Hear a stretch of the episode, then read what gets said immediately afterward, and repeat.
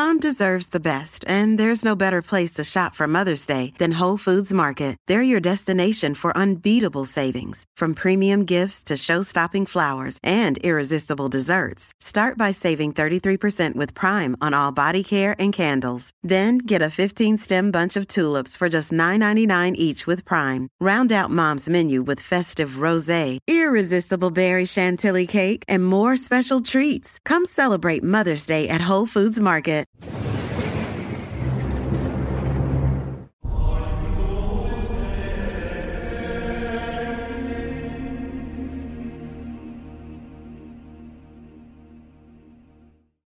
The aftermath of Traditionis Custodes has featured the bishops of the Church sweeping many traditional Latin Mass communities into the dustbin, with many parishes of the faithful being combined and sent to the peripheries of the dioceses they reside in, hoping to halt the growth of the traditional faith and contain what remains until such a time as the traditional faith can be ended by Rome. And still in many other dioceses, all Latin Masses have just been ended without fanfare. While this has happened, numerous reports of various groups of religious men and women have come in, with apostolic visitations from Rome to traditional religious communities being reported. The historic results of such visits since literally Benedict's papacy, because this happened under him as well, and especially in Francis's reign, have been clear, with many such groups dedicated to the traditional faith getting suppressed and ended. Last week I reported on this happening to a group of discalced Carmelites in America, at least the first step of it, with the visitation. Today I have a response from a group of modernism and Vatican II loving Carmelites who are celebrating this and quietly chastising Vigano for speaking in the defense of the nuns in question. So let's have a look at this truly bizarre story because while that has happened, other details about the Vatican's campaign against traditional Catholicism have emerged. One of the strangest things Francis the Merciful has said in all of this recently was something he told to Father Spadaro, one of the main figures at La Civiltà Cattolica in Rome. And yes, Father Spadaro is a Jesuit, because of course. Francis told him that he didn't understand this love of all things pre Vatican II by increasing numbers of young Catholics. In an article on the subject that is, he recounts it this way quote, Pope Francis told Father Spadaro he wonders why some young people who are not raised with the old Latin Mass nevertheless prefer it. And I ask myself, why so much rigidity?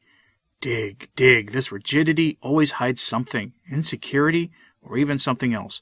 Rigidity is defensive. True love is not rigid. End quote. They're really worried about the future of modernism in the church when increasing numbers of young Catholics with large families are attempting to live as Catholics always did, and they're attempting to believe as Catholics always did, and to worship as Catholics always did, before the dark times, before the modernists. This is something Diane Montagna spoke about at the recent Catholic Identity Conference. A poignant remark was made by the Catholic Reporter on this when she said, quote, At this meeting, Miss Montagna says, one cardinal said, we need to get to the bottom of this, of why these young people are attracted to the traditional Latin Mass. And he explained that many of them have psychological and sociological problems. This was before the TLM survey was sent to the bishops. We know that they def- detest the traditions of our faith, yet they profess to be of the same creed as you and I. It's very strange, and it results in their waging a quiet campaign to stamp out all vestiges of the pre modernist council faith. To be clear, Diane Montagna broke the major story that the plan to annihilate the traditional Mass was crafted well before the survey was sent to the bishops, asking about their opinions and experiences with the traditional liturgy in their dioceses over 18 months before Traditionis Custodes. And remember, many bishops responded publicly later to Traditionis Custodes in its accompanying letter, saying that they never received any such survey, which begs a lot of questions. But clearly, the antipathy towards what our forebears would have recognized as a faith is very real and has led to the Vatican taking swift action against all organizations in the Church that preserve the faith. This manifested itself recently in the Vatican's campaign against cloistered religious, the nuns who pray for the salvation of souls nearly constantly. Apparently, no greater example of rigidity and evil exists in the Church in the minds of the supposed shepherds who run things at the moment. At the core of the Vatican's campaign against cloistered religious is this works based gospel that has been en vogue in the Church since the Second Vatican Council. As the YouTube channel Restoring the Faith said on Twitter during this mess, quote, This is why the Vatican siege on contemplative cloisters is so outrageous. In New Church, doing is superior to praying. New Church views contemplative as a waste. End quote. The contemplative life is viewed as inferior to the life of action, of works. Works are seen as superior to prayer. And you can see it in the changes to the breviary or the little office of the Blessed Virgin Mary, which shorten the duties of prayer, and the greater emphasis on religious going out and making a mess of things, to borrow a phrase from the Paca Papa. At the heart of it is a dismissal of what religious do for the church and for the world. The sacrifice of, of living lives filled with the joys of the world offered as a sacrifice for the world and for the church in their prayers, and yes, in their works, for the salvation of souls. Again, it all comes back to the salvation of souls, the highest law of the church. But if we live in an age where the works based gospel preaches the message of daring to hope that all men are saved, then the necessity of cloistered religious comes into serious question. To that end, I have a letter from a group of cloistered Carmelites who are a big fan of Vatican II and of apparently receiving apostolic visitations from Rome, and who think Vigano and by extension all of us are wrong to think that traditional religious organizations being annihilated by Rome is a bad thing. I have their full letter here for you. It isn't terribly long, so don't worry about it. This is something important to hear because we should know what the other side thinks. The response to Vigano comes from some Carmelites based out of New Jersey. Here they are in their own words. Quote, Open letter to Archbishop Carlo Maria Vigano concerning cloistered contemplative nuns. Reverend Monsignor, praise be Jesus Christ. On October 1st, 2021, the feast of St. Therese of Lisieux, a Discalced Carmelite nun and great mind of the Church, you published a statement denouncing the treatment of cloistered contemplatives by Pope Francis. Your statement has so far appeared on Stilum Curiae and Non Veni Pacem. In your statement, you inveigh against the visitation of cloistered contemplative nuns ordered by Cardinal João Braz de Aviz and Archbishop Jose Rodriguez Carballo. The statement appeared on Non Veni Pacem under the heading Fairfield Carmelite Interrogations Concluded, Archbishop Vigano issues statement in defense of women's monasteries of contemplative life. And in it you refer to, quote, the apostolic visitations that the Congregation for Institutes of Consecrated Life and Societies of Apostolic Life is carrying out in various convents of contemplative women religious in the United States. Articles concerning the Fairfield visitation have appeared on various websites, including Non Veni Pacem, LifeSite News, Gloria TV, Father Z, FreeRepublic.com, and CatholicCulture.org, among others. In your statement, you wrote, quote, Behind this purging operation, like everything that distinguishes the work of the Bergoglian Church, there is a hatred and an iconoclastic fury towards the communities of contemplative life, and in particular way against those tied to tradition and the ancient rite. This hatred has become commonplace with the infamous instruction Cor Orans and its cruel and merciless application. You also write, quote, I understand well how difficult it is, in the face of the twisting of ecclesiastical authority, to combine one solemn vow of obedience to one's superiors with the evidence of the evil purposes they pursue, and how painful it is to have to resist those who should be exercising authority in the name of our Lord. Monsignor, you are obviously not familiar with the writings of St. Therese of Jesus, who founded the Order of Discalced Carmelites in 1562. In the Book of Life, she writes, quote, some persons came to me with great fear to tell me we were in trouble, and that it could happen that others might accuse me of something and report me to the inquisitors. This amused me and made me laugh, for I had never had any fear of such a possibility.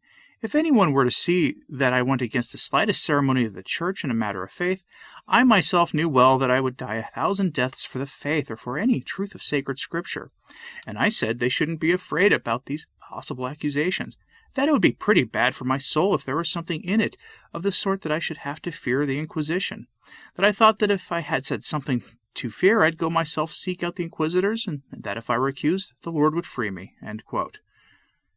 If St. Teresa laughed at the thought of being investigated by them, who were not known for their respect towards the persons they investigated, then her daughters could have no reason to fear an investigation by the Church. But those who do what is true come to light, so that it may clearly seem that their deeds have been in God. See the Gospel of, see the Gospel of John, chapter 3, verse 21. You also denounce Cor Orans, the instruction issued by the Congregation for the Institutes of Consecrated Life and Societies of Apostolic Life to establish the norms for applying Pope Francis's Apostolic Constitution Vultum Dei Quaerere. In the, in the March and July 2021 editions of Amigas, the newsletter of the St. Joseph's Association of American Carmels, there appeared several articles written by various Carmelite nuns concerning Cor Orans, and especially the norms presently regulating canonical visitations.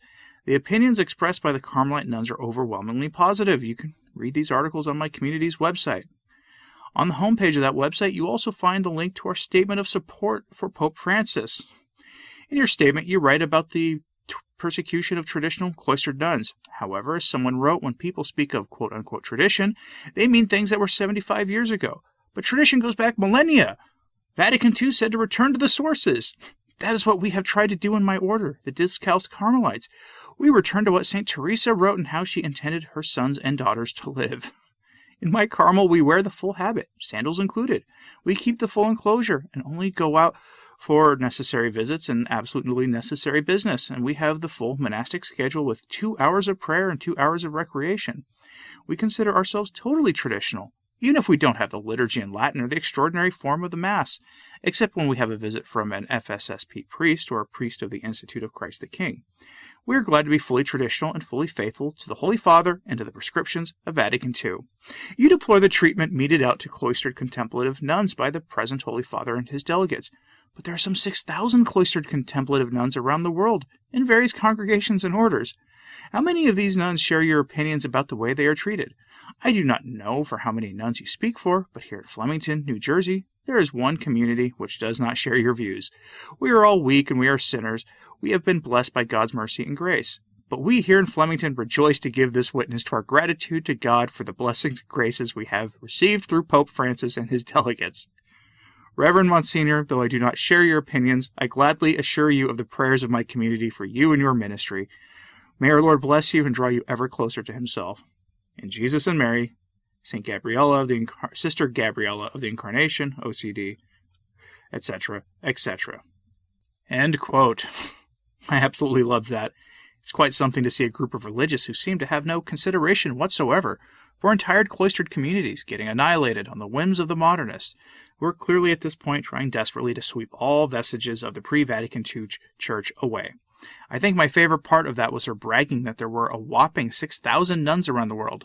I'm not sure where she gets that number from. Maybe she's referring to just the members of the Carmelites. But wow, what a state of occasions of religious must be in when that number is worth bragging about.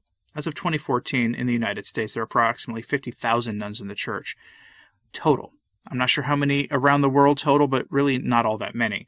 And the numbers continue to shrink in the springtime of the Church of the New Advent. Vigano's point in his letter was completely missed by the nuns, but that's okay. We can all pray that they come to a true love of tradition and the needed understanding of the state of the Church, so that they can become truly strong warriors for the church in their prayers and in their works. But I think my favorite thing in the letter was the implication that either St. Therese or St. Teresa would be supporters of the modernism we've seen in the church at the highest levels of authority for the past several decades, or and especially of this reign of Francis the Merciful. That's quite something to think about, and it makes me wonder if the nuns in question are actually familiar with either of the women they cite as examples. It is worth noting here that the vocations continue to slide in the church, everywhere except among traditional communities and in traditional parishes.